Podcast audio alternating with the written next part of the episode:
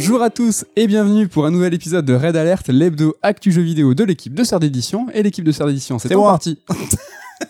c'est en partie lui, celui qui vient de parler, Nicolas Coursier. Nico, euh, hello. Hello Mehdi El Kadhafi, comment vas-tu? Ça va très très bien. Tu, euh, bah, Lave la forme. la forme, on se surprend chaque fois, on sait jamais comment ça va commencer. Cette semaine, euh, c'est bien passé, bien chargé par euh, Elden Ring, euh, forcément, je pense, comme tout le monde.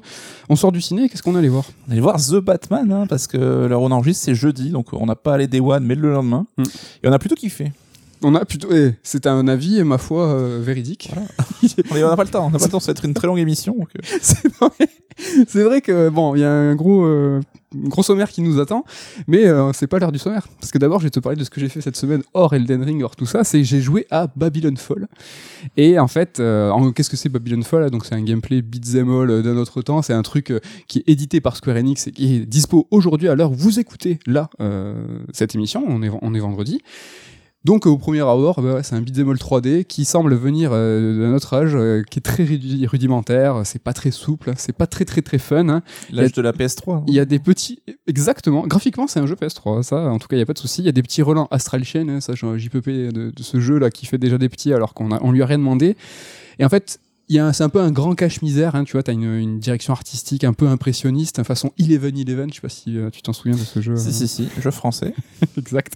Et en fait, tout ce- cette direction artistique, ça va masquer un peu un manque de moyens. Tu vois, tu as des animations, des cinématiques qui sont complètement absentes. Tu as des enchaînements de plans fixes avec par-dessus cette euh, direction artistique. Et euh, ça me rend triste, en fait, pour Platinum, tout ça. C'est qu'il semble qu'il n'y ait pas beaucoup de, de budget. Alors, est-ce que c'est de là à se demander si Square Enix n'a pas été euh, très généreux je sais pas, peut-être qu'ils n'ont pas été généreux, mais il faut savoir que le jeu, il a en fait, il a changé de direction à plusieurs reprises et en fait, le développement euh, s'étire et ça commence à coûter cher. Euh, faut savoir aussi que le studio, il a quatre développements en parallèle sur trois éditeurs différents. Donc, il y a Bayo 3 avec Nintendo, il y a un jeu mobile dont je ne connais pas le nom ni l'éditeur, mais je pense pas que ça nous est destiné, mais ils ont ça aussi en parallèle. Ils ont Babylon's Fall pour Square Enix et leur projet perso qui s'appelle Project GG. Donc euh, sympa le nom. Et c'est dirigé par Camilla, donc on a envie de voir un peu tu vois, Camilla revenir. Ils ont tout ça en parallèle et en fait ça semble, tu vois, être un petit peu le, le bordel. Euh, voilà, on voit aussi Camilla Inaba là, qui sont en yinche, qui demandent euh, à Microsoft de, de les racheter. Et rachetez-nous, on a tout plus ça pour, d'argent. voilà, tout ça pour dire, sais, Babylon's Fall, ça sent pas très bon, mais ça me rend un peu triste pour Platinum. Ouais, mais c'est un peu à l'image de Platinum, justement, hein, qui a démarré euh, super fort avec euh, Bayo, qui est un des meilleurs jeux euh, all ces dernières années. C'est, à mon sens, leur meilleur jeu encore aujourd'hui. Et ah, voilà, ils ont fait du travail euh, de commande pour des éditeurs avec des projets plus ou moins modestes, des projets plus ou moins réussis. Et j'ai l'impression qu'ils arrivent peut-être au bout d'un cycle aussi, parce qu'ils veulent maintenant passer un peu à l'auto-édition avec leur projet GG, qui sera leur premier gros jeu un peu qu'ils vont auto-éditer.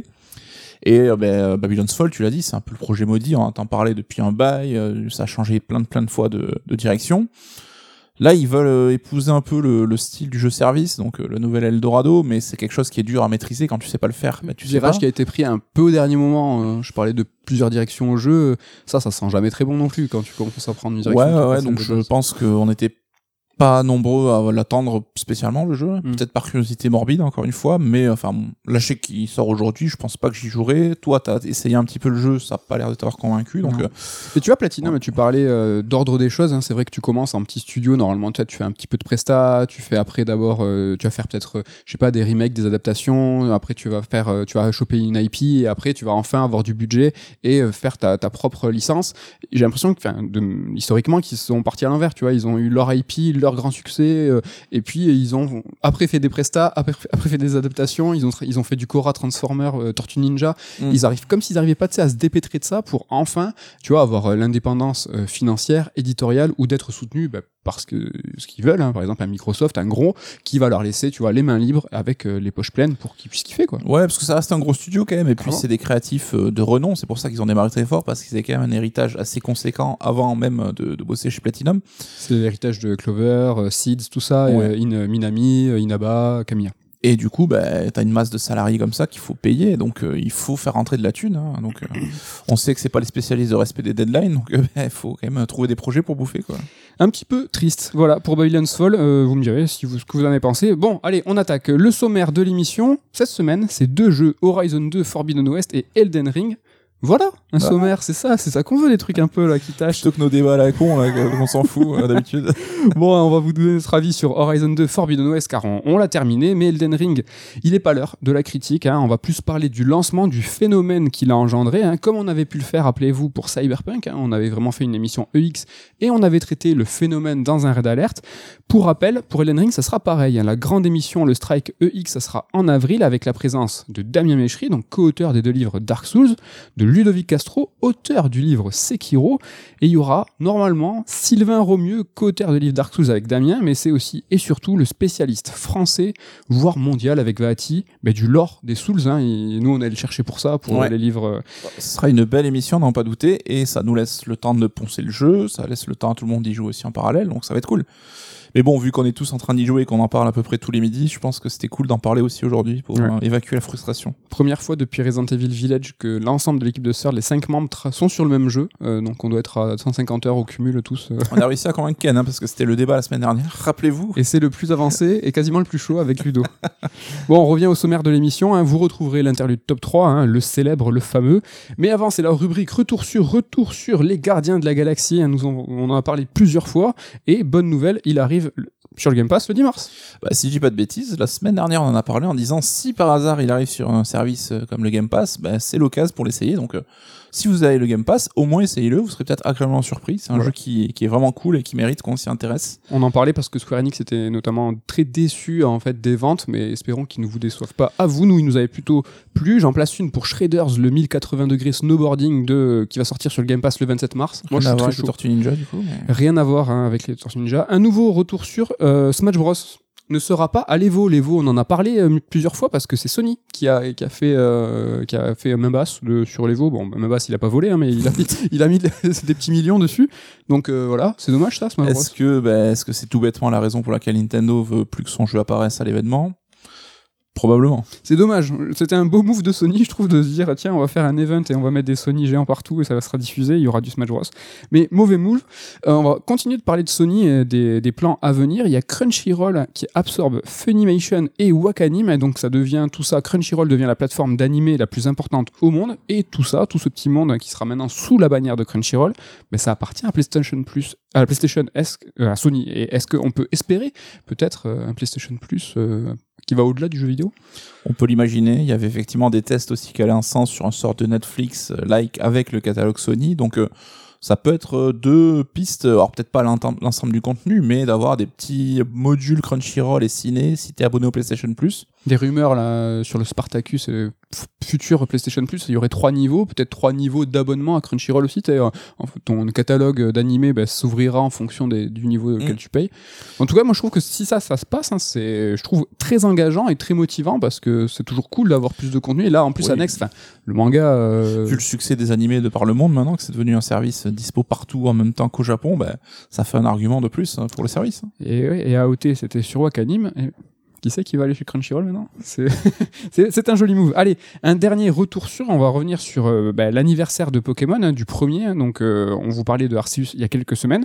Bah, ce fameux Arceus hein, va connaître une mise à jour gratuite, la 1.1, avec une nouvelle quête qui s'appelle l'éveil de Itsui, où il y a une espèce d'épidémie mystérieuse, donc euh, l'histoire de, revenir sur le jeu si ça vous a intéressé, mais euh, ils n'ont pas annoncé que ça, il y a eu aussi du coup un nouveau jeu canonique qui a été euh, balancé, euh, qui s'appelle Écarlate et Violet, euh, ou euh, Scarlett et Violette, C'est mieux. Un peu plus stylé pour, euh, pour, le, pour le jeu de mots et la prononciation. Euh, donc voilà, on vous parlait, euh, nous, euh, quand la chronique de Arceus, euh, que c'était un spin-off, hein, qui- que c'était pas du tout un canonique parce qu'il n'y avait pas deux volets, et euh, on, s'était dit bah, que c'était peut-être un modèle pour le futur canon, bah, le futur jeu canon, bah, il est là, il arrive. Ouais, la ne- neuvième gène qui a été annoncée sans qu'on s'y attende vraiment finalement, un peu, un peu par surprise, et une sortie confirmée pour cette fin d'année. Là aussi, j'avoue, je n'aurais pas parié dessus. Donc on se retrouve avec quand même deux gros jeux Pokémon développés par Game Freak la même année. Et euh, effectivement, il semble tirer un peu profit de l'expérience de l'équipe sur Arceus pour proposer un monde a priori un peu ouvert, enfin, à la, à la façon Arceus. Quoi. Ça serait même vraiment ouvert, à ce qui paraît là, avec euh, peut-être pas de temps de chargement, hein, alléluia. Qui y croit, je ne sais pas. Je ne sais pas, voilà pour les retours sûrs. Il est l'heure de parler euh, du cœur et du corps de l'émission. On va commencer avec Forbidden. Non, Horizon 2, Forbidden West. Et je commençais par Forbidden West, mais je me gourre parce que c'est toi, Nico, te rappelles, tu m'as dit, mais si, il y a un 2. Le jeu ne s'appelle pas Horizon Forbidden West. Il y a un petit 2, regardez euh, dans le titre. Dans le logo, ouais, ouais, dans le tiré qui sépare un titre et sous-titre. Il est, il est bien caché. Donc, avant de vraiment vous balancer notre avis un peu euh, sur, sur le titre, euh, j'avais envie qu'on fasse un petit stop sur euh, la suite. Parce que là, c'est la suite d'un grand jeu, d'une grande saga qui est finalement assez importante pour Sony. Euh, finalement, une, une suite, c'est quoi? Et plus précisément, c'est quoi un numéro 2 Euh, Quand on envisage une suite, qu'est-ce que ça euh, qu'est-ce que ça sous-entend? Qu'est-ce qu'il faut prévoir? Première chose à savoir, hein, quand une suite, en fait, une grande production, elle est lancée, le plus souvent, c'est la règle des trois tiers. On vous en a déjà parlé. Donc, t- dans la suite, il y a un tiers euh, du contenu qui est recyclé, un tiers qui est amélioré et un tiers de nouveautés. Du coup, maintenant, on sait que ça, c'est posé. Ça se passe comme ça pour les gros AAA, pour les grosses suites. Nico, pour toi, une bonne suite, c'est quoi? C'est une vaste question. c'est vrai, c'est une vaste question. En deux mots, peut-être, ouais, est-ce que toi, t'attends toujours euh, d'un 2 qui soit plus fort, plus mieux? Est-ce que t'attends qu'il révolutionne? Est-ce que t'attends que ça change? Est-ce que... Alors j'en ai parlé la semaine dernière, mais j'ai des attentes qui ne sont pas raisonnables. À savoir que pour moi, le 1 tiers, 1 tiers, 1 tiers, ça serait plus bah, trois quarts de nouveauté et un quart de, de recyclage. Oui. Mais j'ai bien conscience Voilà. que en termes économiques, en termes de dev, c'est pas du tout tenable. Donc euh, C'est ça, en fait, là, c'est cette règle des trois tiers, c'est, euh, euh, bon, pas forcément appliqué dans ces proportions tout le temps, mais c'est euh, pour des raisons de production, hein, tout simplement. euh, les AAA, c'est des jeux qui demandent des années, des millions et des centaines de personnes, et pour que ça soit un minimum rentable et que ça soit euh, ben, tenable, en fait, même euh, humainement et en termes de, prod, ben, il y a cette règle des trois tiers. Donc, une suite, hein, le plus souvent, c'est une confirmation, c'est l'aboutissement d'une formule proposée dans le premier, premier épisode qui, normalement, devait être un petit peu novateur pour lancer, justement, une série. Un épisode 2, on va dire, c'est presque souvent le lancement, le vrai lancement de la saga. hein. On en a, on peut essayer de chercher des exemples là-dedans. Par exemple, Uncharted 2 ou Assassin's Creed 2, euh, c'est exactement ça. En fait, la vraie vision des sagas, elles sont apparues euh, à ces jeux-là. Tu t'en- euh, Uncharted, t'es d'accord avec ça Uncharted 2, Assassin 2, c'est vraiment. ouais, ouais, mais t'as toujours le côté, le premier, il essuie un peu les plâtres et c'est un peu plus le squelette. Quoi. Ouais. On détermine un peu vaguement l'univers et le core gameplay. Et le 2 bah, va, va pouvoir euh, profiter de l'expérience pour bah, policher le tout, rendre le tout un peu plus sexy. Quoi. des jeux en fait euh, qui enfoncent le clou, qui vont un peu plus loin que le numéro 1. Je pense qu'on va pas faire un listing, mais c'est quasiment tous. Hein. Portal 2, Gears of War 2, God of War 2, Gran Turismo 2, Fallout 2. Alors non, non, cherchez pas. Il y en a vraiment. C'est souvent euh, plus fort, plus, plus, plus meilleur, mieux, mieux.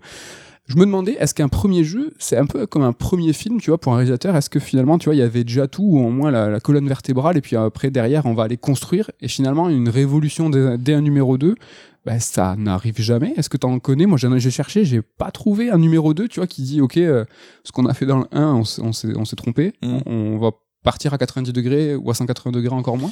Bah, il y a quand même non. Le premier, c'est un développement, donc tu, tu vas tester. C'est là où tu établis le concept, donc tu fais beaucoup de tests, euh, machin, et tu peux pas te permettre de tout jeter et de recommencer à zéro parce qu'il faut que tu puisses amortir ça aussi avec ton deuxième épisode qui sera là un peu pour, bah, tu mutualises tout le travail qui a été fait sur le premier pour pouvoir le prolonger sur le second. Quoi. Donc, euh, à part euh, peut-être les grosses grosses boîtes qui ont des moyens euh, comme Nintendo, Sony, Microsoft qui voient si le premier ne marche vraiment pas.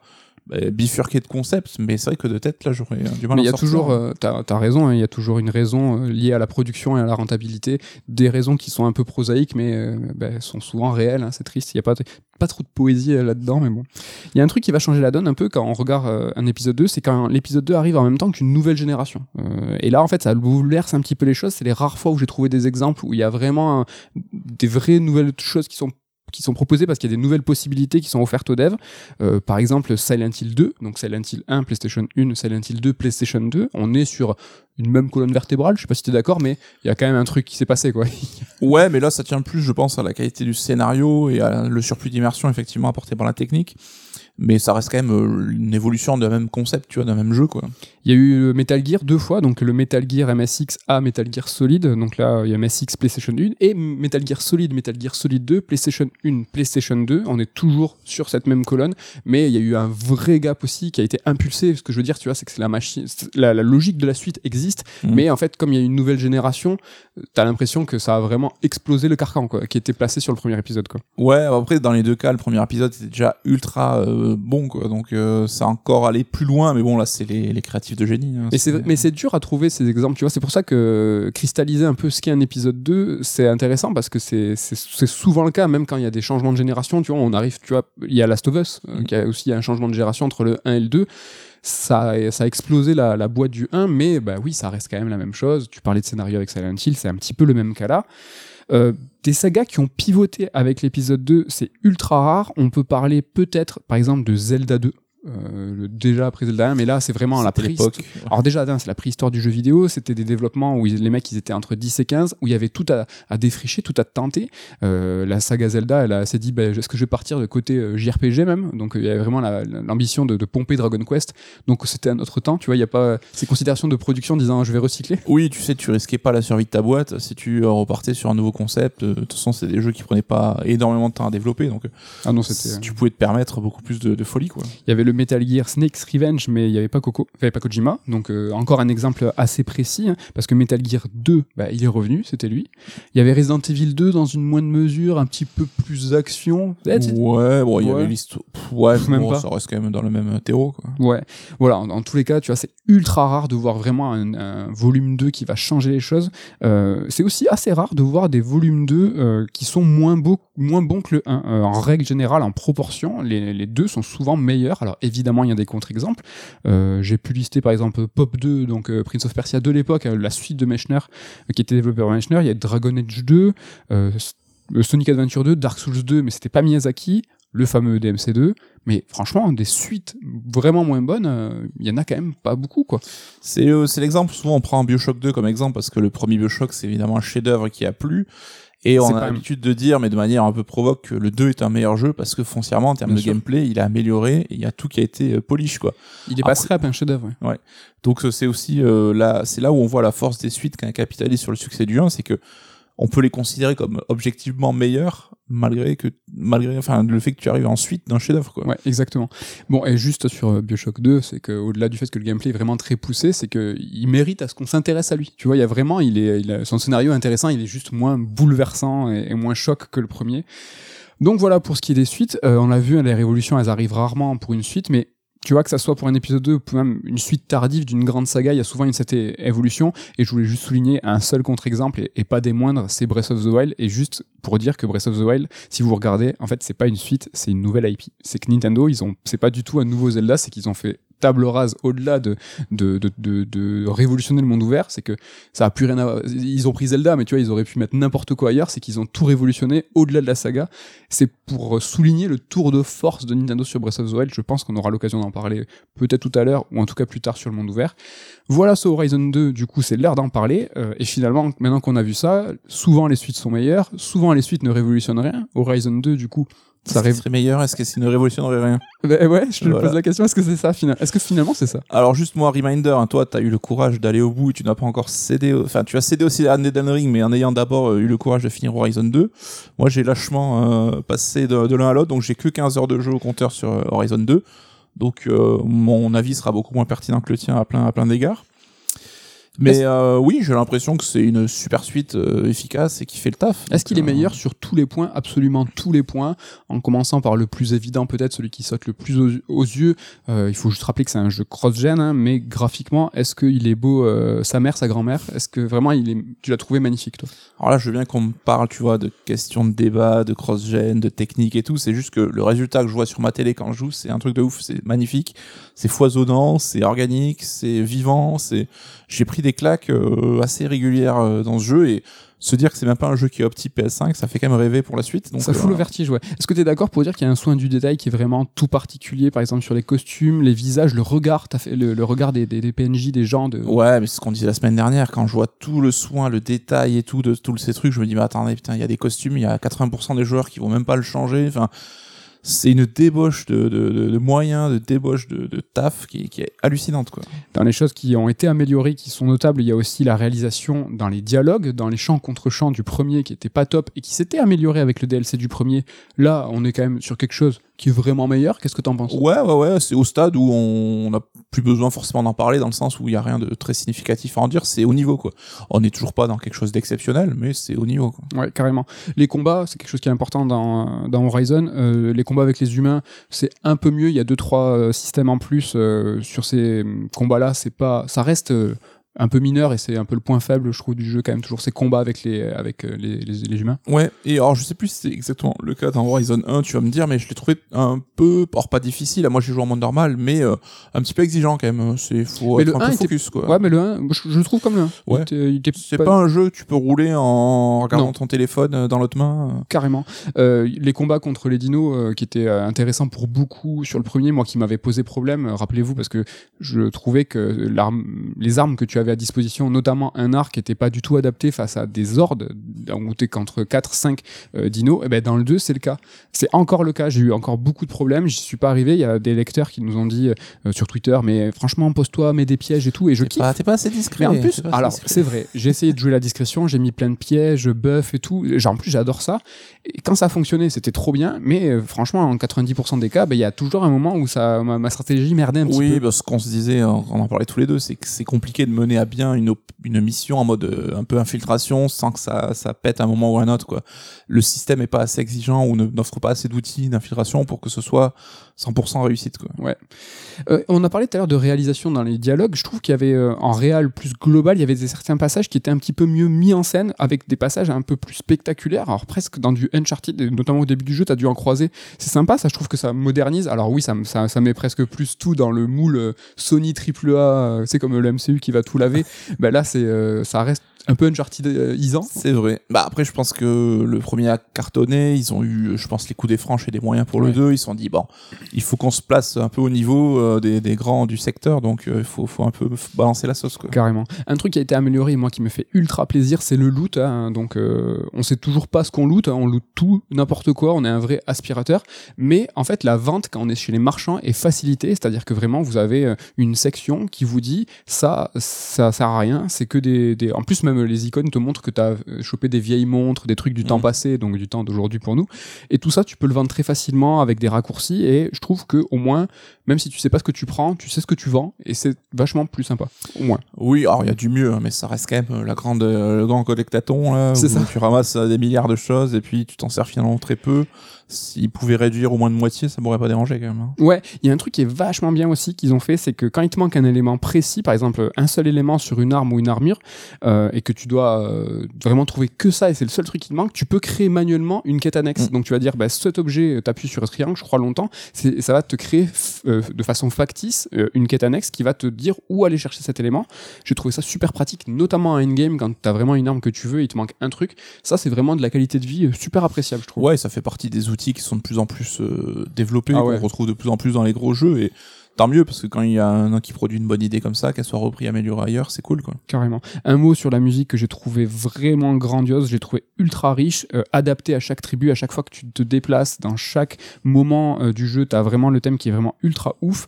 Ça manque, je trouve, pour du monde, dans ce monde ouvert, d'un moment Red Dead Death Stranding, tu vois, avec un thème chanté, un truc. Alors c'est clicheton parce que le, le monde, ou- le- les prochains mondes ouverts qui vont faire euh, ce truc-là, on va leur dire, hé les gars, Ouais, ça devient un peu un cliché, Ça devient un mais peu cliché, ça mais- fonctionne de ouf quoi, mais chaque ça, fois. ah euh, ouais, ça marche de ouf. Et j'ai trouvé un truc sympa aussi, c'est qu'ils ont mis à disposition partout euh, la bande son euh, de Horizon 2 en trois salves euh, gratuitement. Et je trouve ça génial parce qu'en fait, ils créent un événement autour de la musique et ça met en avant la musique. On en parle, euh, on attend que le. Donc c'est c'était- sur Mars là, euh, à trois dates, t'as euh, trois albums qui vont sortir et en fait au complet t'auras toute l'OST. Et c'est bien d'événementialiser, c'est dur à dire. Euh, Tu vois, euh, un truc autour de la musique pour la mettre en avant. Ouais, après gratuitement, c'est genre sur les plateformes Oui, gratuit- quoi. gratuitement si tu payes. C'est comme le Game Pass, le, le jeu il est gratuit. Mais ça c'était vachement bien, en tout cas pour la musique, j'ai trouvé que c'était une initiative assez intéressante. La narration, ça c'est quelque chose qui est aussi euh, encore amélioré, un point qui était euh, assez fort sur le premier, euh, et le 2 va dans ce sens-là, tu vois, c'est un point fort du 1, ils l'ont poussé encore plus. Un truc qui est intéressant, c'est que tu vois le monde ouvert, la narration, l'histoire, en fait, dans le 2, euh, se raconte en fait par les dialogues, par les peuples, par l'univers, et que tu vas rencontrer petit à petit à chaque fois que tu vas t'arrêter dans un village. Et ça, c'est chouette, ça se raconte plus par les dialogues que par les, les documents que tu trouves. Il y en a beaucoup moins. Alors, des documents, il y en a encore masse, c'est vrai. Mais il y en a, à mon sens, et je ne les ai pas comptés à la mano, je suis désolé, mais j'ai l'impression qu'il y en a vraiment moins et que j'ai vraiment plus apprécié, moi, me poser à chaque fois euh, que je rencontrais, que j'étais sur un village, que j'avais. Donc, tu vois, cette nouvelle tribu avec leurs costumes, le, le thème musical, il y a tout qui allait bien, tu te sens immergé presque tu vois, euh, dans quelque chose de différent à chaque fois. Et en fait, c'est en discutant avec eux, avec les quêtes annexes, que tu vas apprendre à les connaître. Et finalement, pas, pas avec les, avec le texte. Est-ce que toi, t'as as kiffé ça à chaque fois, euh, prendre euh, un peu le pouls de chaque Ouais, bah c'est vrai que le côté euh, les documents et tout, ça a été la mode à un moment, mais c'était un peu, bon, pas la flemme, hein, mais c'était un peu la manière facile de faire passer beaucoup d'infos Mhm. et qui était pas très jeu vidéo. Hein, c'est Ouais. de la lecture, de la lecture. T'as pas forcément toujours l'envie ou le temps de faire ça pendant ta partie. Euh, là, oui, alors il y a un côté presque dans l'aventure euh, du tourisme, et je pense que j'y reviendrai un peu plus tard, mais euh, le côté ah tiens, j'arrive dans un presque un nouveau pays, quels sont les us et coutumes, quelles sont leurs habitudes. Les coutumes, c'est exactement C'est ça. un peu, c'est un côté rigolo, mais je trouve qu'il peut y avoir un côté un peu négatif, mais j'en parlerai quand on parlera certainement Ouais. du monde ouvert, tout ça, quoi. Mais mais il y a vraiment des des atmosphères, des ambiances qui tuent. Enfin, pour déconner, je te disais, il y a un village, c'est FF10, quoi. Exactement. Et euh, là, je pense qu'on atteint des niveaux en termes de DA qui sont assez ouf. Notamment avec un thème chanté euh, diégétique. Donc, c'est-à-dire que c'est vraiment le peuple qui chante et tout. Mm. C'est excellent ce passage. Et c'est vrai qu'il y a toujours ces débats jeux occidentaux versus euh, jeux japonais et tout. Et là, je pense que, sans dire que c'est le jeu qui réconcilie tout, c'est qu'on atteint un niveau de, je trouve, de raffinement et d'élégance assez, assez dingue. Ouais. Il y a beaucoup de ces tribus, de ces lieux qui sont complètement optionnels. hein, moi, j'y suis revenu qu'après, ou en tout cas, j'essaye à chaque fois de me poser pour découvrir ces coutumes-là. Et ce que j'ai vraiment trouvé génial, c'est que, et je l'ai un peu vu a posteriori après la fin du jeu, c'est que chaque tribu, en fait, euh, a un enjeu. Il y a quelque chose qui se passe dans ce monde ouvert avec chaque tribu. Ils ont un but, ils ont un problème, ils ont euh, un ennemi, ils ont une recherche, euh, quelque chose qui leur manque. Et en fait, euh, tu peux choisir ou pas de les aider, de tracer ta route, ou tu vas te poser et tu vas les aider, tu vas résoudre leurs problèmes, et en fait, tu vas prendre part à leur quête. Et en fait, ton passage va avoir un impact ou pas. Tu vas prendre part ou pas. Et ça, j'ai trouvé ça. euh, Certes, assez mécanique, parce que tu quand as compris le délire, hein, que tu, ils vont chacun avoir leurs soucis, mais en- tu te sens, euh, c'est engageant en fait, et tu te dis, euh, mon passage, euh, il a, il a du sens quoi. Là, j'ai servi, à- j'ai servi à quelque chose. Mais c'est intéressant parce que moi, de mon point de vue, justement, avec mes 15 heures de jeu, j'avais l'impression qu'il y avait beaucoup de superflu dans le jeu où on te montrait beaucoup de choses, beaucoup de personnages, beaucoup de villages, et que ça servait pas forcément beaucoup. Et c'est peut-être quelque chose qui arrive, comme tu l'as dit, a posteriori, soit plus loin dans l'aventure, soit dans le post-game.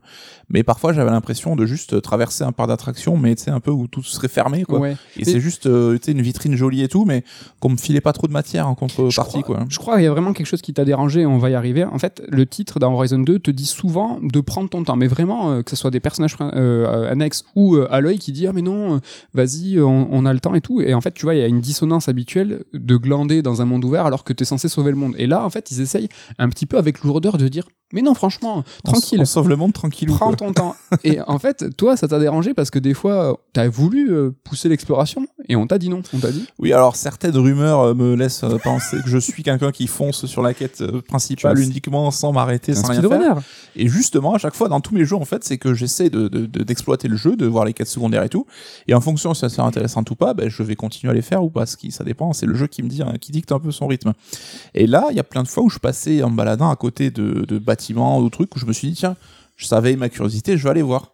Et à chaque fois, on me- la- le perso, bon, ce qui est cool, c'est qu'elle me fait un rappel euh, à l'oral, donc j'ai pas besoin de perdre du temps. Mais elle me dit, ah non, ça, je sens que ça sera pour plus tard. euh, Je n'ai pas les moyens de, de l'exploiter pour l'instant. Alors, Donc, elle, elle euh, commente beaucoup, donc elle elle- commande beaucoup trop même. elle- ah oui, ça t'a dérangé. Ah, c'est backseat de ouf, quoi. C'est, tu t'accroches à une corniche. Hum, j'irai bien à droite. Tu fais, attends, mais laisse-moi d'abord regarder, prendre le temps un peu que je trouve le chemin par Parce moi-même. qu'elle est dans ta tête, elle, elle parle à ta place. Euh, c'est pas mal de choses. hein. Mais là, à chaque fois, elle me faisait comprendre que niveau game design et tout, c'était pas le moment, ce qui est plutôt appréciable, parce que je l'ai dit que si j'avais dû tourner pendant une demi-heure pour m'en rendre compte. Mais j'avais cette frustration que dès que j'essayais de m'écarter un peu du chemin, voilà, pour euh, profiter un peu du jeu, ben, me faisait comprendre que non, non, euh, reste sur la ligne du scénar, quoi. Ouais. Et cette fameuse ligne du scénar, à un moment du jeu, sans vous spoiler, nous fait passer à côté de quelque chose qu'on pourrait comparer à une capitale. Je pense que tu vois ce que je veux dire, Mm. avec des grands pics. Et euh, sache que, le- la quête principale ne te fait pas aller dans cet endroit. Ben voilà, c'est pour ça que moi j'y suis allé, et c'est là où j'ai vu, bah ok, il y a plein de choses, mais ça me sert à rien. en Mais c'est gigantesque. Ce truc-là, on vous dit pas ce que c'est, mais c'est sur la carte énorme, c'est très impressionnant, très beau. Et toi, ben, ça te donne envie d'y aller te Ah ouais, aller moi, voir. je suis allé voir, euh, dire bonjour. quoi. Et en fait, euh, du coup, on t'a dit non. Et c'est, je trouve que bizarre parce qu'ils essayent d'insister sur le fait que ben, d'habitude, on, on t'incite à sauver le monde, mais toi, tu vas faire euh, du bowling. Ben là, on te dit, ben non, prends ton temps. Et finalement, il n'y a pas grand chose à faire. Je sais pas, en fait, j'ai l'impression que comme s'il y avait eu un problème dans la création du jeu à la fin. euh, c'est une, voilà, Guerilla, c'est une équipe énorme, c'est un triple A énorme. Comme s'ils avaient tout créé de leur côté. À la fin, le puzzle, il avait remis et qu'il Ouais. fallait vraiment euh, que la quête principale fasse du point A au point B. Et à la fin, quand tu finis ton jeu, là, tu vas pouvoir tout explo- explorer. Et, comme s'ils n'avaient pas voulu, comme s'ils assumaient pas un peu la construction du monde qui était en monde en, en, en entonnoir. Le, il est vraiment comme ça. Euh, le jeu, il s'ouvre vachement plus avec le temps. Plus tu vas finir le jeu, enfin plus tu vas loin dans le jeu, plus il va s'ouvrir. Un peu comme un JRPG. Et je dis pas ça par hasard. Et sachez, enfin vous savez comment ça fonctionne un JRPG avec euh, surtout les modes de, de locomotion. Je suis que t'as dire, vous savez que moi j'aime parler de tous les genres comme des JRPG. non, tu vois, le, les modes de transport s'ouvrent en même temps que le monde ouvert s'ouvre. Alors j'en dis pas plus, mais c'est vraiment comme un JRPG. Et dans les JRPG, euh, bah, souvent tu fais ta quête principale jusqu'à la fin, et à la fin tu kiffes, t'as ton CD3, et t'as... Mm. euh, eh ben là, c'est exactement comme ça que ça se passe, et t'as vraiment un second souffle au jeu, mais un second souffle d'aventure, d'exploration, de, de liberté, mais vraiment euh, un peu vertigineux, où tu te dis, ah, ok, c'est maintenant que ça se passe, et, et c'est... Et c'est presque dommage, tu vois. euh, Je, je- j'imagine euh, qu'ils n'ont pas eu le choix, Mm. que c'est vraiment la production qui a voulu ça. Mais s'ils avaient assumé leur euh, leur roller coaster, tu vois, le- leur quête principale comme un comme une aventure narrative ultra poussée, ultra dirigiste et, et scriptée, et à la fin, t'as la méga surprise où tu dis, ok, d'accord, ça s'ouvre maintenant. Et là, c'est un peu d'entre deux. Ouais, ouais, mais c'est là, euh, placer le curseur au bon endroit, et à mon sens, il est pas exactement placé là où il faudrait. Oui. Et c'est ça où je faisais la comparaison de, du tourisme, et en, en jouant à Elden Ring en ce moment, c'est encore plus criant, c'est que Elden Ring, le monde ouvert, il est tellement bien construit et fait que tu connais les environnements, tu peux te repérer comme quand tu connais ton quartier, quand tu te balades dans la ville où t'es, Exactement. né, quoi. Mm. Et Horizon 2, pour moi, c'est plus quand je vais en tourisme à Paris, ah, je fais, tiens, ah, ça c'est la Tour Eiffel, ok, ah, ça c'est Notre-Dame, ok. Et t'as une espèce de, de- voilà, tu passes d'un grand bâtiment à l'autre, d'un monument euh, colossal à un autre, mais sans vraiment connaître la ville, sans vraiment euh, découvrir ce qu'est vraiment le monde, quoi. Ouais. Et j'ai cette impression un peu, ouais, de, de monde un peu, ouais, par d'attraction, qui, qui est à la fois très cohérent, très euh, vivant et tout, de par le visuel et ce qu'on y voit, mais qui a un côté un petit peu artificiel, quand même, je trouve, par certains Ouais. aspects, quoi. Ben, en tout cas, euh, je suis en- totalement d'accord avec toi et je veux juste vous rassurer en disant que c'est vrai, ce monde-là est un parc d'attrac- d'attraction, mais c'est que le parc il s'ouvre en fait. Mm. Oh, Ça, mais il s'ouvre à la fin du jeu et c'est ça qui est chouette, c'est ou dommage. C'est à voir. Qu'est-ce que vous préférez, mais sachez que ça reste pas euh, porte close quoi. Ouais, mais c'est un peu dommage qu'il n'ait pas poussé le joueur à justement exploiter pleinement ce, ce truc parce que ceux qui vont pousser le post-game, je pense, ça va être des jeux hein, par minorité, euh, minoritaire des joueurs. hein. Mm. Donc c'est un peu. Peut-être un peu dommage. Ouais. Bon, un point pour lequel on attendait des évolutions, bah, c'est la navigation, la navigation dans ce monde ouvert. Euh, un détail, juste avant, euh, je trouve qu'on est moins agressé. je rappelle, dans le 1, vraiment, c'était insupportable à chaque fois que, que tu traversais euh, là, une pauvre plaine. Alors, c'était normal, hein, t'étais une, une petite humaine face à des dinos robots et tu te faisais, t'étais une proie. Mm. Ben, je trouve que dans celui-là, t'es vachement plus tranquille. Ouais, ouais bah heureusement parce que c'est que c'était un peu contraignant quoi. Là, t'es moins le côté euh, proie versus monde hostile. Alors que t'es dans euh, euh, prohibé là, t'es forbidden euh, machin. Donc, ouais, euh, mais c'est t'as des machines qui sont revenues à l'état un peu pisse, non C'est pas ça. Ouais, pas toutes, quand même. pas toutes, mais. euh, Bon, euh, dans la navigation, un petit mot sur le grappin qui est plutôt facile à utiliser. Il y a la paravoile aussi, bonjour Breath of the Wild, qui est assez cool aussi. Et il y a cette escalade, escalade qui fait qui fait un petit peu parler, il est vrai, où en fait euh, dans le jeu il va falloir appuyer sur le stick et observer des marques jaunes fluo, des marques qui vont vous dire en fait où tu peux grimper et où tu ne peux pas grim- grimper. Et donc euh, toi t'en as pensé quoi de ce système? Bah ouais, je suis pas ultra fan parce que pour moi c'est que je vois pas de la logique. Et sans justement enclencher mon radar pour voir qu'est-ce qui est exploitable ou pas, bah, je peux pas le deviner par moi-même. Donc je trouve ça un peu bête parce que soit les roches pourquoi celle-là tu pourrais l'escalader celle-là non. Et je sais qu'il y a une option dans les menus où tu peux passer le tu sais les marqueurs jaunes de base pour l'escalade. Et j'étais à deux doigts de l'enclencher en me disant finalement ça sera plus simple comme ça. Tu le verras tout le temps. mais bon euh, ça gâche un peu quand même le décor c'est quand même moins joli comme ça. Mais euh, là-dessus ouais je, je je comprends pas trop ce qu'ils ont voulu faire en fait. Et euh, Mais moi j'avais une question. Est-ce que cet état de fait, ce questionnement, c'est parce que c'est un monde ouvert? Est-ce que c'est parce que c'est un monde ouvert qu'on peut aller partout, tu vois? Est-ce qu'on doit pouvoir escalader partout? Est-ce que ils doivent euh, le fait que ce soit un monde ouvert, ça doit tu vois impliquer une certaine logique? Euh, je dis n'importe quoi, par exemple euh, Uncharted, euh, qui est plutôt euh, Nathan Drake, plutôt véloce, c'est exactement le même système que Horizon 2. Il peut pas escalader partout, c'est certes très scripté. Il y a aussi un autre exemple, c'est Sekiro, euh, qui est, alors c'est pas un monde ouvert, mais t'es très libre. Et pareil, le, le héros Wolf, il est très très agile. Et comme Aloy, il a un grappin. Et en fait, euh, tu peux pas grappiner partout dans Sekiro. Et perso, en fait, moi, cette, cette façon de faire, ça m'a pas trop dérangé, en fait, parce que euh, avec ainsi, tu vois, les développeurs, en fait, ils ont la maîtrise de leur monde ouvert. Alors, c'est un univers un peu plus cloisonné, on va dire, mais c'est euh, même c'est un peu contradictoire avec euh, la promesse de liberté, hein, c'est vrai. Mais je trouve que du coup, on n'a peut-être pas un monde qui est euh, qui est cassé, tu vois. C'est vrai que s'il avait peut-être ouvert les vannes sans pour sans pour, pour autant être capable d'ouvrir les vannes, bah, on, aurait eu un truc un peu brinque-ballant, je trouve. Je pense pas que ce soit un problématique lié au monde ouvert ou pas. C'est un truc jeu vidéo où dans la première heure, tu vas comprendre comment le monde fonctionne. Genre un jeu, tu commences, tu vois que tu peux ouvrir les portes, ben, tout le reste du jeu, tu seras attentif aux portes parce que c'est un moyen que tu pourras interagir avec. Si tu vois dès le début que la porte ne s'ouvre pas et que ça sera le cas pour toutes les portes du jeu, ben, ton cerveau t'oublie ça, les portes, ça, je considère pas ça et je fais ça. Sekiro, les grappins, l'information, elle t'arrive de manière euh, facilitée et euh, immédiate. C'est-à-dire, t'as l'icône qui apparaît sur le mur que tu regardes. Je peux y aller, je peux pas y aller. Horizon, tu dois faire une démarche d'appuyer sur un bouton pour scanner, observer, et tu peux n'avoir l'info que quand tu es au bord de la falaise et tout ça. Donc, euh, tu peux pas savoir avant et anticiper avant. Et c'est ça qui est dommageable, je trouve. C'est D'accord. que ça crée une sorte de contrainte et euh, bah, parfois tu peux arriver au pied de la falaise en disant ah ben non, celle-là je peux pas y aller quoi.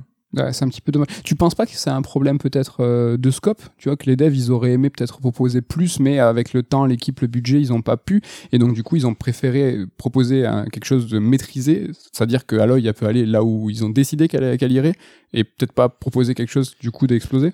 Bah, je sais pas si ça va être euh, peut-être le fil rouge de, de l'analyse, mais c'est encore une fois une question de curseur. C'est que C'est intéressant. Ouais, tu vois, dans Zelda, ils se sont dit, ben, on peut tout escalader. Donc c'est comme ça, faites-le. Et dans d'autres jeux, ben, tu peux rien escalader. Et là, ils sont fait euh, un choix un peu bizarre, mi-chemin entre monde ouvert, euh, Zelda, le côté très Uncharted où c'est bien balisé. En fait, t'as un peu les deux, et t'as aucun des deux, quoi. En fait, c'est, mais comme tu le dis, c'est le choix du curseur. C'est qu'ils ont choisi, eux, de, de mettre euh, un monde ouvert qui est beau comme euh, Horizon 2, techniquement qui, cartonne, tout ça, mais pour avoir cette exigence graphique, ben, peut-être qu'en termes de liberté, ben, le curseur, il est là. C'est-à-dire qu'ils ils peuvent pas proposer euh, un full traversal, euh, je fais ce que je veux. Je sais pas, est-ce que ça aurait pété le game design de tout pouvoir escalader Je sais pas. Peut-être pas, ça n'aurait peut-être pas cassé le game design, mais le scope était pas permis. C'est-à-dire qu'ils avaient pas le, ils avaient ni, ni le temps, ni le budget, ni le machin. Enfin, c'est peut-être que ça rentrait pas, et du coup, euh, Ouais, mais dans ce cas, ils auraient dû faire, tu vois, des parois avec euh, des euh, infractuosités plus visibles à l'Uncharted, tu vois. Alors c'est vrai que ça a beaucoup de gens qui râlent. Et moi, le premier dans Ghost of Tsushima, je disais que c'était un défaut du jeu d'avoir ces parois super artificielles Ouais. et tout. Mais au moins, le message y passait, quoi. Ouais, c'est faux. On va rester un petit peu sur le monde ouvert. hein. De toute façon, ces derniers jours, on parle que de ça, de monde ouvert, et on parle surtout de Elden Ring. Et euh, donc, euh, ses qualités, euh, tout ça, Elden Ring, il fait parler vraiment. Et on- en deuxième partie d'émission, on va parler de ça.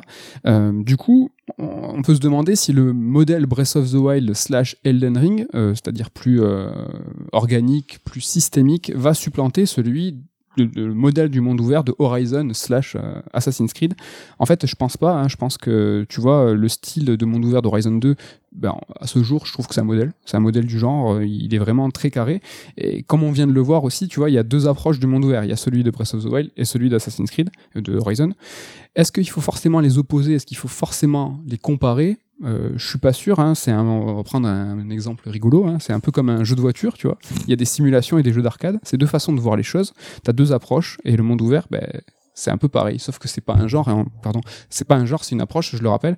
Donc du coup, Horizon, c'est le monde ouvert facile hein, qui demande pas trop d'engagement du joueur. C'est du, du plaisir instantané. Et Elden Ring, c'est le monde ouvert exigeant qui va demander de l'investissement et bien plus encore. Tout ça pour dire que Horizon et Elden Ring, en fait, c'est le top de deux approches du monde ouvert et je pense pas que l'un va supplanter l'autre. Est-ce que tu crois que ça va aller dans ce sens aussi? Alors je suis d'accord avec toi, mais euh, peut-être pour pas pour les mêmes raisons, c'est que en tant que joueur et même on voit l'écho et l'engouement que ça suscite, la version Elden Ring The Breath of the Wild a l'air quand même beaucoup plus efficace en termes de bah, ce qu'elle permet de liberté, ce qu'elle permet d'exploration, etc. Et je pense que les jeux euh, la Horizon, Assassin's Creed et tout aimeraient euh, euh, aspirer à cette qualité. C'est juste qu'ils n'ont peut-être pas soit le temps, soit les moyens, soit le talent pour y arriver. Et qu'en fait, on se contente de ce monde ouvert un peu Tu crois que, en fait, du coup, ça serait un but ultime, presque une fin en soi, d'arriver à la qualité euh, du monde Breath of the Wild, euh, Elden Ring? Ils tentent par des petits moyens, par des petites euh, rustines à droite à gauche, de s'en rapprocher. D'accord. On l'a vu avec Valhalla et compagnie. Je pense c'est qu'ils aimeraient, mais qu'ils n'y arriveraient pas. Ok. Ça demande, J'ai l'impression euh, qu'on a un point justement de, de- de divergence où il y a deux. J'ai l'impression qu'il y a deux sillons, qu'il va y avoir peut-être un, un monde ouvert plus mécanique et l'autre plus systémique, et Ouais, que ouais. euh, tu vois le, le, le, genre Horizon, Assassin's Creed et tout, bah, peut-être va continuer, il va peut-être même s'affirmer. Je dis n'importe quoi, on va peut-être repartir en arrière où on va continuer à mettre des, des points d'interrogation et des points d'exclamation plus gros que ce qu'ils n'étaient là où aujourd'hui, comme tu dis, tous les mondes ouverts aujourd'hui essayent de les masquer pour Mhm. aller dans la direction d'Elden Ring et Breath of the Wild.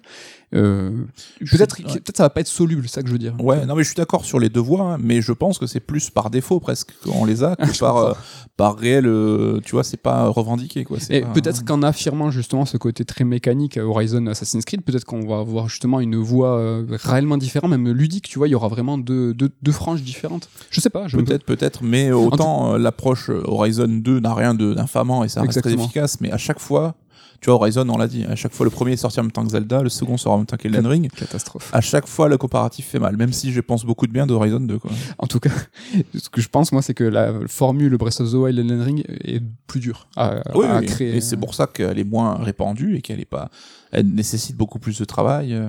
Tu l'as dit, Horizon 2, c'est une très bonne suite, c'est un bon jeu.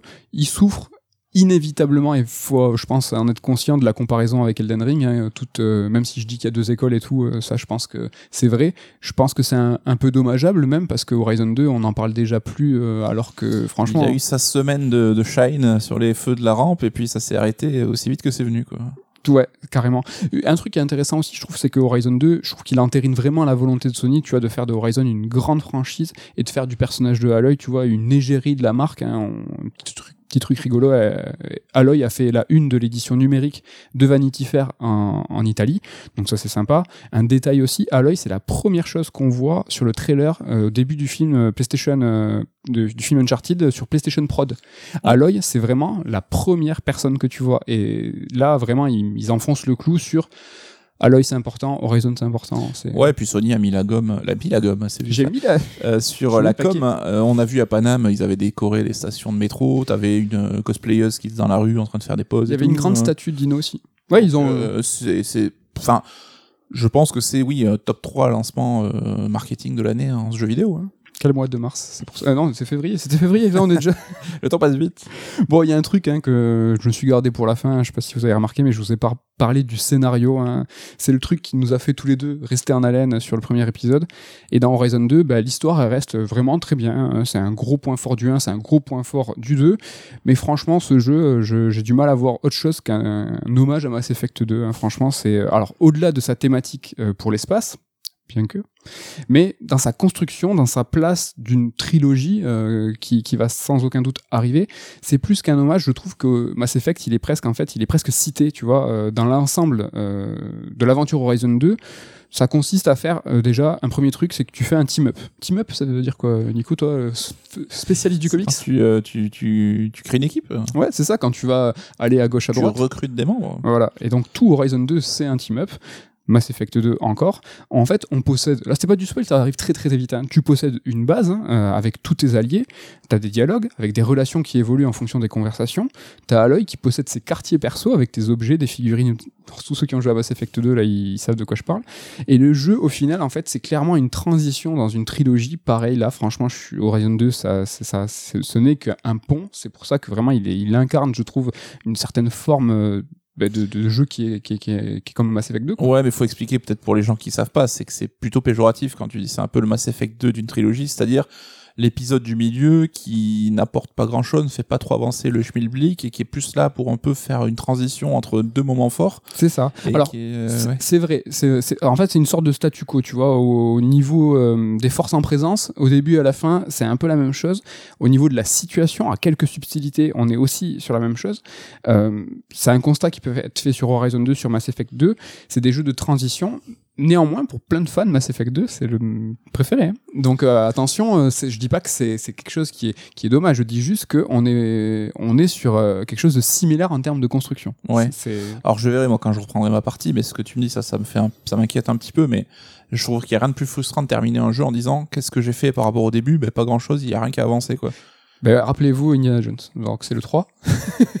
Mais c'est un peu ça, tu vois, c'est que si tu joues, tu kiffes, t'es là, t'as fini ton jeu, euh, t'as- en plus t'as un gros endgame sur Horizon 2, vraiment t'es dans, t'es dans le plaisir.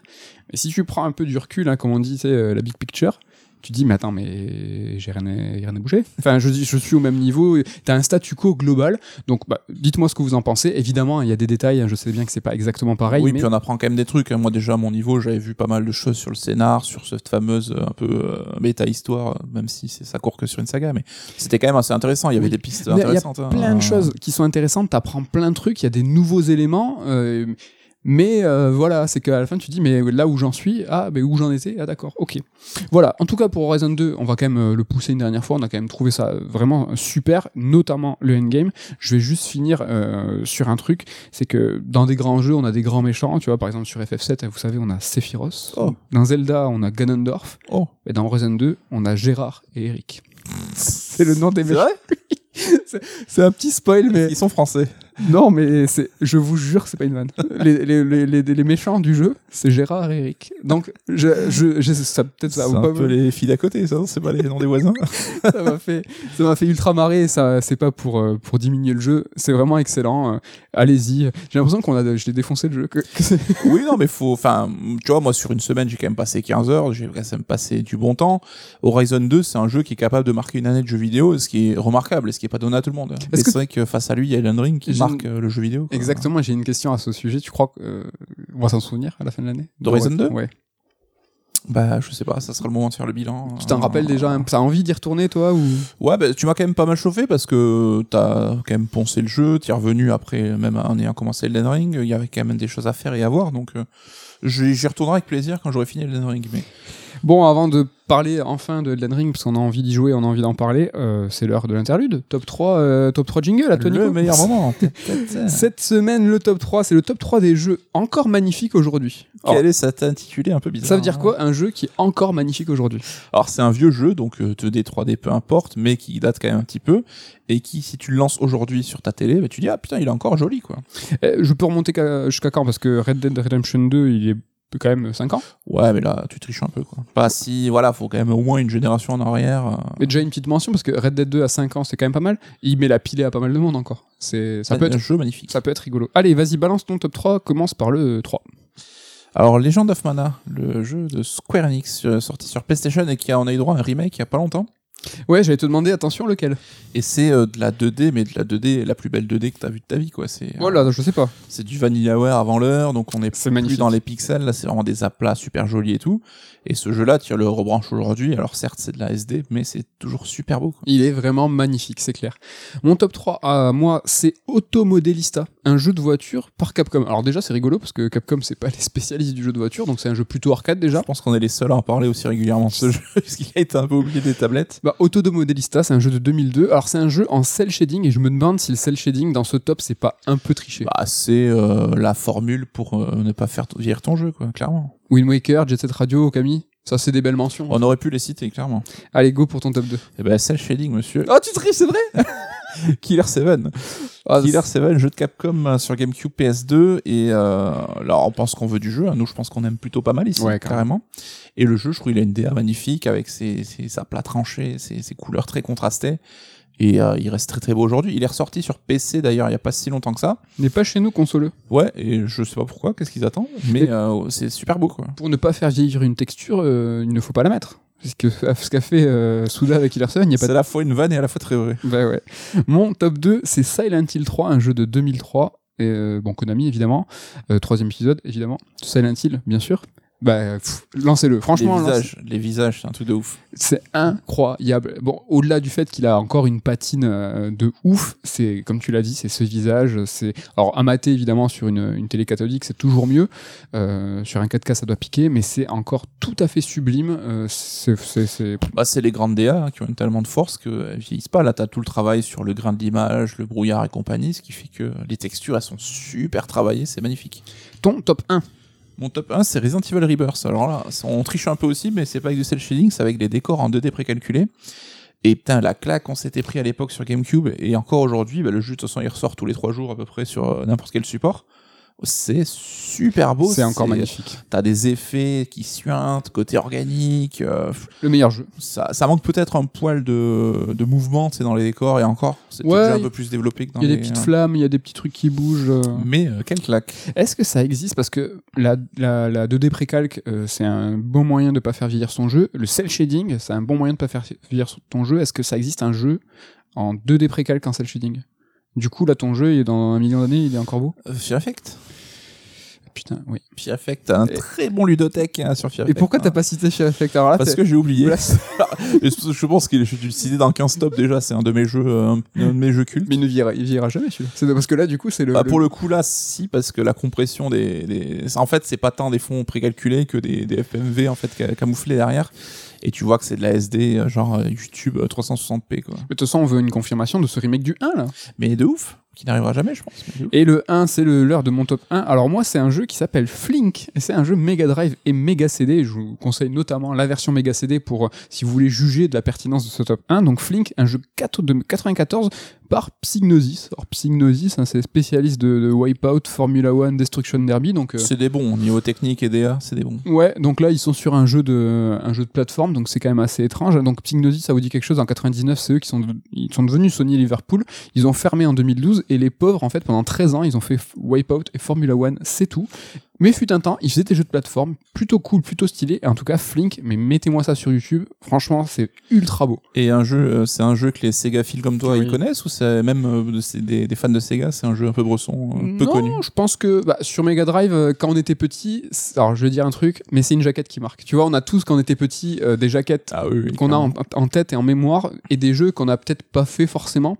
Par exemple, tu vois, euh, Ginoog, tu te, faut- tu te, tu te moques de moi. Mais, le jeu qui a le pire nom du monde. mais euh, ce jeu avec ce mec avec euh, torse nu musclé avec des ailes euh, d'ange, peut-être tu te dis, mais moi il m'a marqué quand j'étais euh, à Carrefour et que je ah, c'est quoi? Et pareil, tu vois, Flink, c'est ce genre de jeu qui marque et lui, en fait, c'est qui derrière il, il confirme, c'est quand tu mets le jeu, bah, c'est sublime. En tout cas, bah, allez regarder. C'est beau. Le top 3 des jeux qui sont encore magnifiques aujourd'hui. Petite mention, parce que on a triché cette fois, on avoue, on n'a pas pu s'en empêcher. On en a parlé avec la team, euh, on- chacun a balancé ses jeux.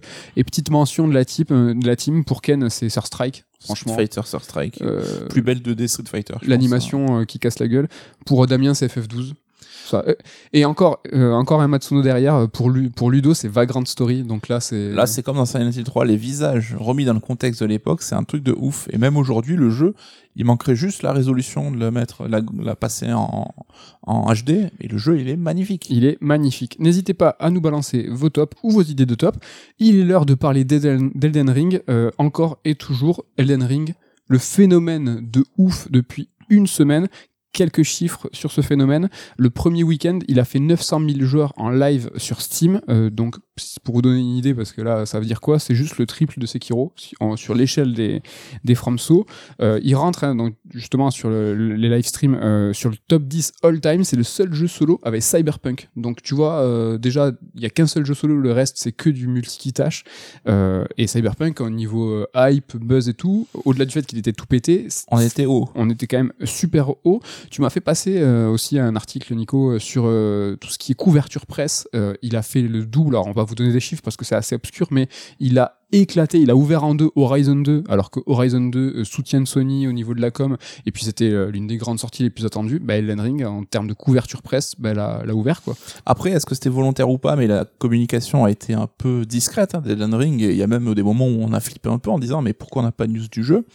Et cette rareté-là, forcément, ben, s'est transformée en intérêt de la part de tous. Et je pense que ça a joué pour lui aussi. Quoi. Oui, c'est vrai qu'il a connu un, un petit report. Dernier chiffre hein, que Ken nous a fait passer sur le Steam Spy, donc euh, les petits euh, les petits malins qui essayent de deviner combien les jeux sont vendus euh, en fait par des algos.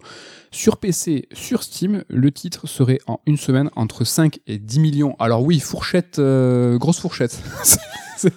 c'est euh, c'est un peu massif, mais tout ça pour dire que entre 5 et 10 millions uniquement sur PC, on parle pas de console, on parle rien. Euh, en comparaison, c'est Sekiro, c'est 5 millions. Rien que si on prend le plancher de 5 millions, ça reste colossal. Quoi. Dark Souls 3, c'est 10 millions. Donc, incroyable. Enfin, là, on est à une semaine, c'est un truc absolument de ma boule. Alors, la question qu'on va se poser là, dans la chronique euh, aujourd'hui, c'est euh, en fait, pourquoi lui Pourquoi cet épisode Pourquoi lui, il fonctionne plus que les autres Qu'est-ce que c'est que ce phénomène? Donc, Nico, là, on va- je vais te présenter des arguments. Tu me diras s'ils sont recevables ou pas. Est-ce que tu en penses Est-ce que tu as des nouveaux arguments? Je peux avoir un petit marteau de juge. tu pour peux avoir, mais je crois que le son ne sera pas d'accord. Ils vont un peu, un, un peu tirer la gueule euh, à la prod, toute l'équipe de la prod qu'on a, le studio, euh, studio 3. Boulogne est bien court, évidemment. Premier argument, attention, c'est le studio. Alors ça veut dire quoi le studio? Bah, From Software, en fait, je pense qu'il fait partie aujourd'hui des studios dont le nom il est connu de tous, des joueurs, des joueurs, euh, des- de ceux qui sont gamers qui suivent l'actu et du grand public. Et en fait, il se place à côté de, je sais pas, Naughty Dog et Rockstar. Et là, maintenant, aujourd'hui, on peut dire Naughty Dog, Rockstar, euh, From un So. jeu FromSo, quoi, une sorte de label euh, d'excellence et qui a même sa propre euh, culture, sa propre identité. Et c'est quelque chose qui se construit euh, avec les années, avec les épisodes. Mais rappelle-toi, il y a FromSo, il y a 20 ans, c'est une punchline. C'était des jeux éclatés, c'était des jeux que personne ne regardait en, en vitrine. Enfin, C'était même pas une punchline, c'était From quoi? Enfin, c'est la plus belle réhabilitation de studio, je pense, depuis euh, la nuit des temps, quoi. Miyazaki, ce génie ancien comptable qui est arrivé, euh, qui a cassé, Je découvre le jeu vidéo avec qui a Ico. euh, cassé le game du jeu vidéo, qui est aujourd'hui bah, président, en fait. Aussi euh, game designer, enfin, pff, Je pense qu'il faut faire un film sur sa vie euh, tellement. un jour. Deuxième argument, le nom. Alors, le nom Elden Ring. Alors, pourquoi c'est un argument hein Parce que je pense que Elden Ring, c'est un nom qui va créer la rupture avec Dark Souls. Dark Souls, c'est la franchise qui est très très populaire, c'est vrai, mais qui commençait à faire peur à une partie du public, en tout cas qui commençait à avoir une réputation de jeu dur. Tu vois, Elden Ring, de par son nom, bah, nous dit en fait que c'est comme Dark Souls, mais c'est pas Dark Souls. Bloodborne, c'est vrai, c'était déjà le cas, c'est vrai, mais c'était en 2015, la popularité du studio, on vient de le voir, en 2015 c'était déjà quelque chose, mais c'était pas du tout la, pu- la popularité d'aujourd'hui. Il y avait Sekiro, bah, c'est vrai aussi, mais c'était un jeu un peu dans une ambiance, tu vois, Japon fé- féodal, tu vois, ce qui peut être un peu plus clivant que de l'heroic fantasy ou, ou de la dark fantasy. Ici, l'idée, je pense, c'est de faire de Dark Souls sans faire, sans dire Dark Souls. C'est faire de l'heroic fantasy hypnotisante, tu vois, façon Dark Souls, mais s'éloigner de l'image dure, en fait. Est-ce que tu crois que Elden Ring, d'arriver avec un peu genre, eh salut, c'est une nouvelle IP. Ouais, bon, Avec- sur la com et tout, on y viendra après, je crois. Ouais. Mais sur le, bah, je serais super cynique. Je te dirais Elden Ring, ça rappelle un peu Elder Scroll, Ring, Lord of the Ring. Tu vois, ça, ça, ça, ça, ça convoque des termes qui sont dans l'inconscient du fan de fantasy euh, bah, très très euh, forts. Donc, euh, bah, tu les accoles, ça fait Elden Ring, quoi. Alors, pour la vanne, on sait que From Software, justement, à l'époque où on leur donnait même pas l'heure dans la rue parce qu'ils avaient des jeux éclatés, ils avaient sorti un jeu qui s'appelle Eternal Ring. Est-ce alors- qu'il y aurait pas des infos dans le lore qui nous diraient que c'est une suite? Il va pas. falloir aller diguer très loin. On va mettre nos meilleurs inspecteurs sur le coup. Eternal Ring. Alors celle-là, il fallait la sortir. Autre argument, le temps qui passe. Alors qu'est-ce que ça veut dire, tu vois? Je pense que finalement, on était un peu en manque de Souls-like ou en plus que on était un peu en manque de Dark Souls. Donc avec la Dark Fantasy, euh, j'entends, euh, Sekiro, c'était il y a trois ans. Donc on était en 2019. C'était un peu différent des Dark Souls, donc on va dire on oublie. Dark Souls. Dark Souls 3, c'était 2016, il y a 6 ans, donc tu vois. Donc Elden Ring, Elden Ring, c'est un Souls pur jus dans la formule qui reste presque la même, on va y venir, mais qui sort 6 ans après Dark Souls 3. euh, finalement, on était un peu en manque, quoi. On en voulait un. Ouais, alors que paradoxalement, la formule des Souls a un peu essaimé dans le jeu vidéo, mais Oui. euh, c'est jamais pareil que quand c'est le daron qui revient frapper à la porte. C'est vrai, c'est ça. Il revient, il dit euh, papa, papa, papa is home. Enfin, c'est moi. Papa, c'est moi. Fait un petit, petit mix franglais, là, très élégant. Mais en fait, tu vois, le, le fait d'espacer comme ça, même s'ils abusent, tu vois, on, on- on reparlera de la formule des Souls qui évolue, qui s'agrémente et qui s'enrichit. Mais s'ils abusent, avec un temps si espacé, l'essoufflement sera forcément un peu mineur parce que sur Call of, FIFA, Assassin's Creed, choisissez euh, l'IP que vous voulez. bah, si tu es à un jeu par an, bah, finalement l'essoufflement, bah, il arrive aussi plus vite, tu vois. Il y a le côté marronnier qui est ludique et que t'as ce côté réconfortant de chaque année retrouver ta licence, etc. Mais tu saoules les gens à force, clairement, et surtout si tu te révèles pas derrière. Et pour des jeux en plus qui sont quand même longs et exigeants comme les Dark Souls, si on s'en tapait un par an, quand même, ça serait euh, un peu contraignant, quoi. Ouais. Bon, là, gros argument, je pense qu'on va squatter, euh, je pense, 5, petites minutes. C'est le gameplay. Alors, encore une fois, on vous rappelle, c'est pas l'heure de la critique, tout ça. Là, c'est vraiment des arguments pour faire et pour dire que c'est un jeu qui va un peu fédérer plus que Dark Souls 3, plus que les autres From Software. Et cet élément de gameplay qui est assez différenciant et qui va un petit peu tout changer, bah, c'est le monde ouvert. Euh, même si Dark Souls 1 proposait une forme assez élevée de liberté, hein, d'ailleurs le débat de savoir si Dark Souls 1 était monde ouvert ou pas est pas stupide à mon sens, ça, ça discute. Elden Ring, tu vois, c'est carrément autre chose. Tu vois, c'est un monde ouvert, un vrai visuellement ouvert, vaste, aéré, tu vois, avec des espaces qui sont énormes. Et ça, ça change un petit peu les choses. Premier truc, c'est que la mode, depuis quelques années, ben, elle est au monde ouvert. C'est populaire, Mm. ça marche, ça vend. Ne serait-ce que cet argument de base, le fait de dire ben, c'est un vrai jeu monde ouvert, ben, c'est quand même quelque chose qui est attirant. Il y a une partie du grand public qui va dire bah, ça j'aime bien moi faire ce que je veux. Ouais, puis il y avait un pari, je pense, de FromSo aussi, d'avoir envie de se confronter aux big guns, tu vois, comme on vrai. dit, aux grands garçons, d'aller sur leur terrain et pour dire, hey, vous avez vu un peu, euh, je peux faire aussi bien que vous. Donc, euh, ouais, clairement, il reprend la formule qui est à la mode en ce moment, quoi.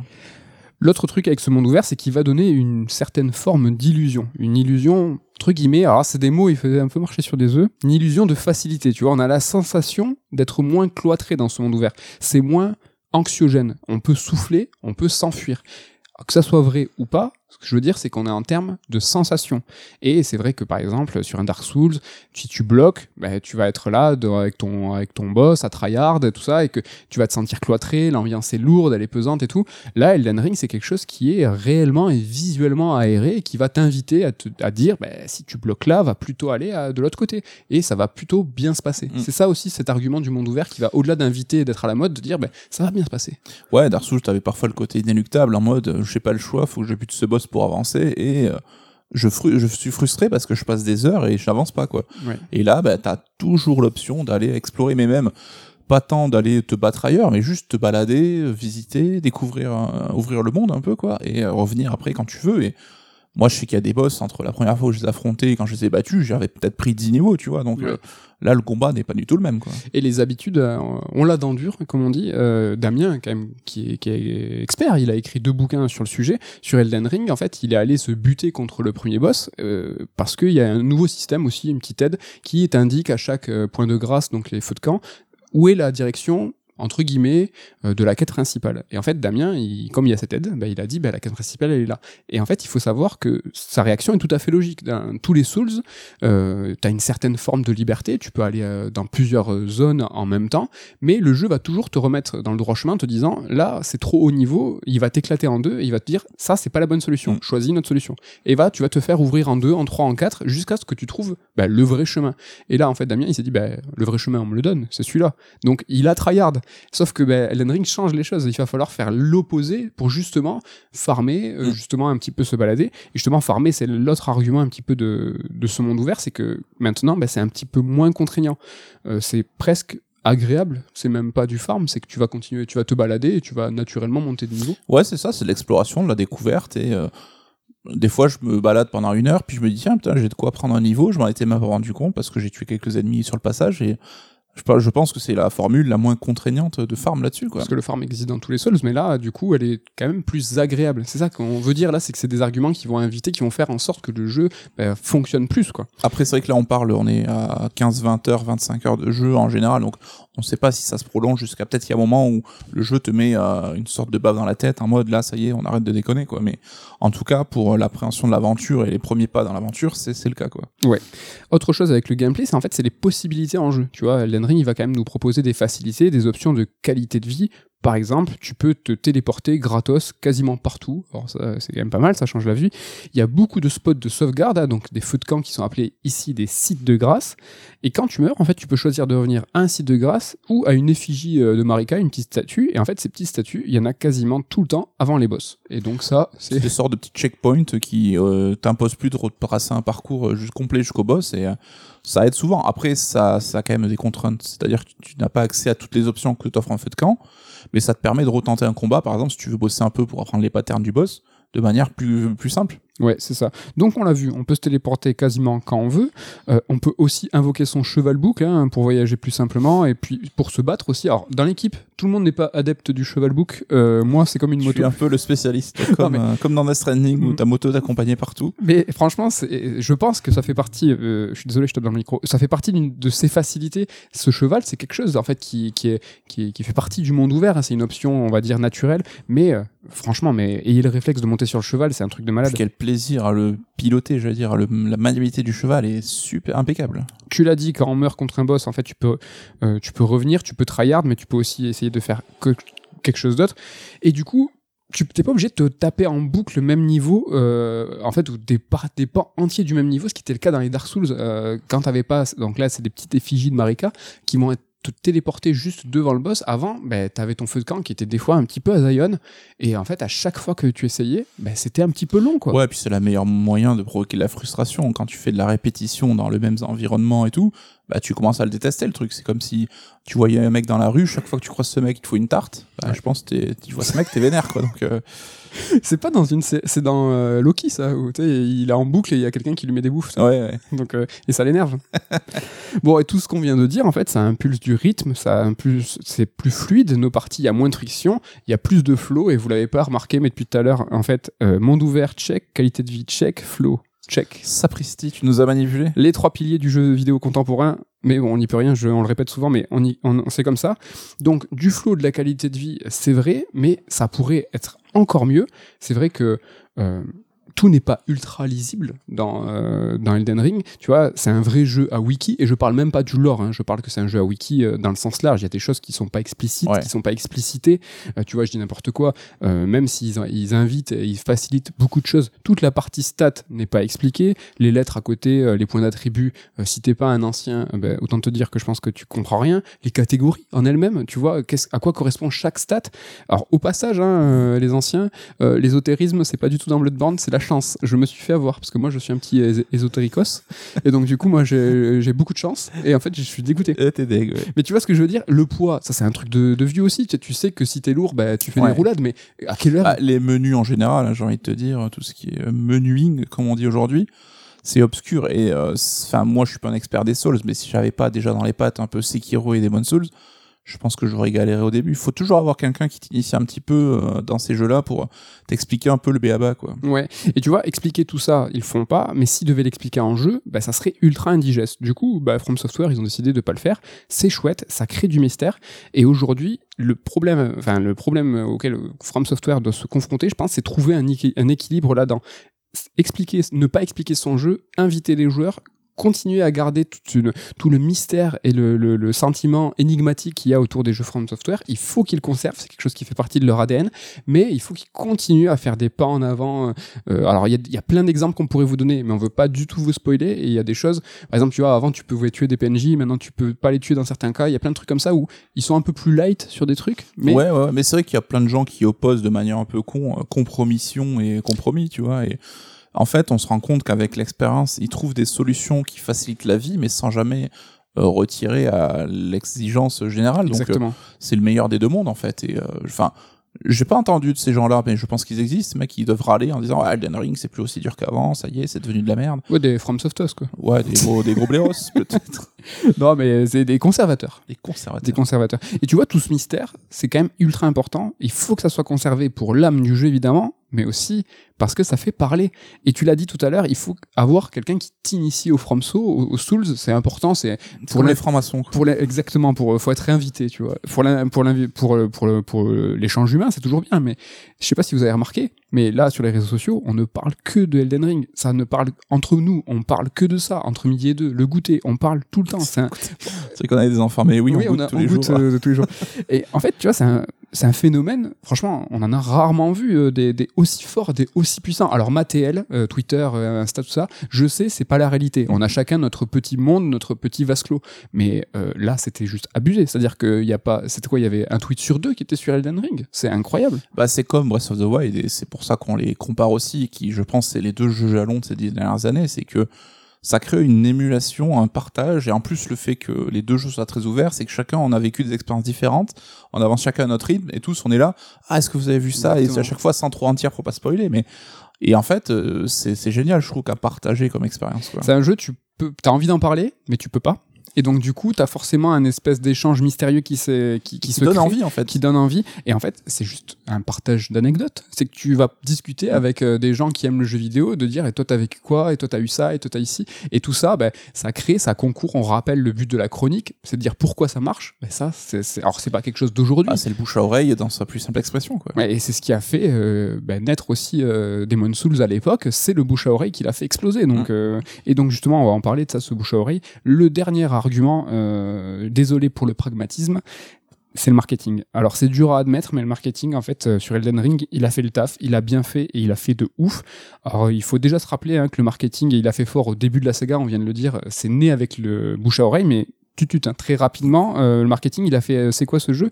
Ah, c'est dur. Ah, vous allez mourir. Ah, c'est ça en fait qui vous plaît. Ils ont abusé euh, sur ce, cet argument-là. C'est devenu le jeu dur, le jeu vous allez crever. Et Ah, en le fait, You Die est devenu le slogan, quoi. exactement. Et ça a singularisé quelque part la série. Donc c'est quelque chose Bah, qui est c'est là, c'est Namco Bandai qui a eu du nez. Hein. Ce qui était perçu à la base comme quelque chose peut-être de négatif pour l'ensemble des autres jeux, bah, c'était devenu le moyen de vendre ton jeu aux gens en disant non mais tu vas crever, tu vas en chier et tout, tu vas voir.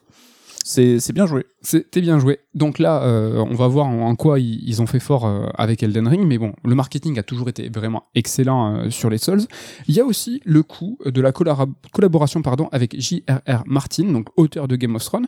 Alors, évidemment, là, on en rigole tous. euh, Qu'est-ce qu'il a foutu euh, Combien il a pris euh, pour mettre son nom Mais rappelez-vous, les premiers trailers, et je les ai matés, je les ai regardés, il y avait vraiment une belle mise en avant du nom de Martin, un nom qui apparaissait après un teasing, une apparition tout doucement. L'auteur de Game of Thrones qui, qui collabore avec Miyazaki, c'est juste une dream team, c'est un rêve éveillé. Ça a fait parler de ouf, ça nous a tous Ouais. euh, stimulés de malade. Donc aujourd'hui, constater euh, que l'effet n'est peut-être pas si probant, certes, mais c'est trop tard. On l'a tous acheté le jeu. Oui, et puis euh, on n'est pas dans la Dream Team euh, Chrono Trigger avec tu vois Yuji Horii, euh, Sakaguchi. C'est là, c'est des gens du jeu vidéo connus par les fans de jeux vidéo. Martin, c'est le pont vers le grand public, vers Game of Thrones, vers Tu l'as dit tout à l'heure. la ménagère, la ménagère, je sais pas l'expression, mais euh, vers les foyers toi même qui n'ont rien à faire. Enfin, tu sais, je vois bien n'importe quel papier de libération, j'en sais rien. Ah, l'auteur de Game of Thrones participe à un jeu vidéo. Mais C'est de- le pont vers le- l'extérieur. Mais quoi. t'as 100% raison parce que Martin, c'est pas n'importe qui, tu vois, c'est le, c'est l'auteur de la série qui a été adaptée et c'est la série qui a démocratisé, à- un peu comme le Seigneur des Anneaux, la dark fantasy. Mm. Tu vois, qui a tout le monde, tu vois, euh, vos meufs, tout, n'importe qui, les gamins, machin, et les ados, tout le monde s'est intéressé à la dark fantasy, le truc de geekos tendu avec euh, les livres, avec la tranche euh, argentée, toi-même tu sais, qui n'intéressait que les tendus. Non, non, la dark fantasy, ça intéressait tout le monde. Tout le monde était à fond. cool. ouais. Et HBO, euh, tout ça, quoi. Tous les, tous les mercredis, je sais plus, c'était mercredi? Lundi matin Quand on discutait tous, c'est lundi matin Après Ouais. le, le, Ouais, ouais. le Game of Thrones du dimanche. Bah, c'était un phénomène populaire et tout le monde s'est intéressé à quelque chose qui était d'origine geek à pour tous. Ben, Martin, ben, c'était ça, qui on l'amène chez les Souls, on l'amène dans le jeu vidéo. C'est ça le truc. Je rigole parce que ma mère s'appelle Martine, donc. euh, Tu sais, des blagues, des blagues sur Martin, il y en a quand même, il y en a quand même pas mal. Euh, bon, euh, un truc sur les trailers, sur le marketing, tout ça, il y a tout ce qui est lié à la qualité de vie, à l'aide de jeu qui a énormément été mis en avant, ça a été plutôt bien fait. Tu vois, la promesse d'aide en invoquant les joueurs réels, tu vois, ou les PNJ. Alors tout ça, c'était le cas dans les précédents Souls. Sauf que là, dans les trailers, c'est montré. Ils nous ont dit, mais vous inquiétez pas, ça va bien se passer. Les gros pouvoirs, les trucs de ouf dans le trailer, on voyait le personnage avoir été une, une Keyblade euh, toute bleue, euh, tu sais, de ouf.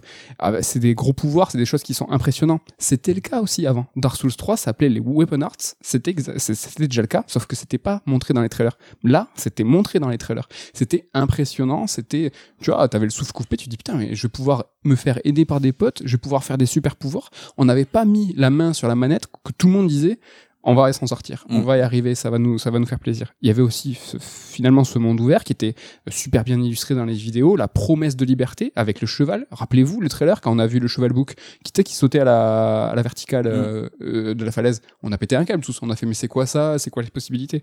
Tu vois, c'était vraiment quelque chose qui était fondamental. Et dernier argument sur ces trailers et sur ce marketing, c'est qu'ils ont été faits de façon très différente de ceux de Dark Souls 3 parce que les vidéos de Dark Souls 3 Rappelez-vous, on voyait l'avatar qui ramassait. En fait, les boss lui pétaient la gueule, les ennemis lui pétaient la gueule, tout le monde défonçait l'avatar et tout le monde défonçait le joueur.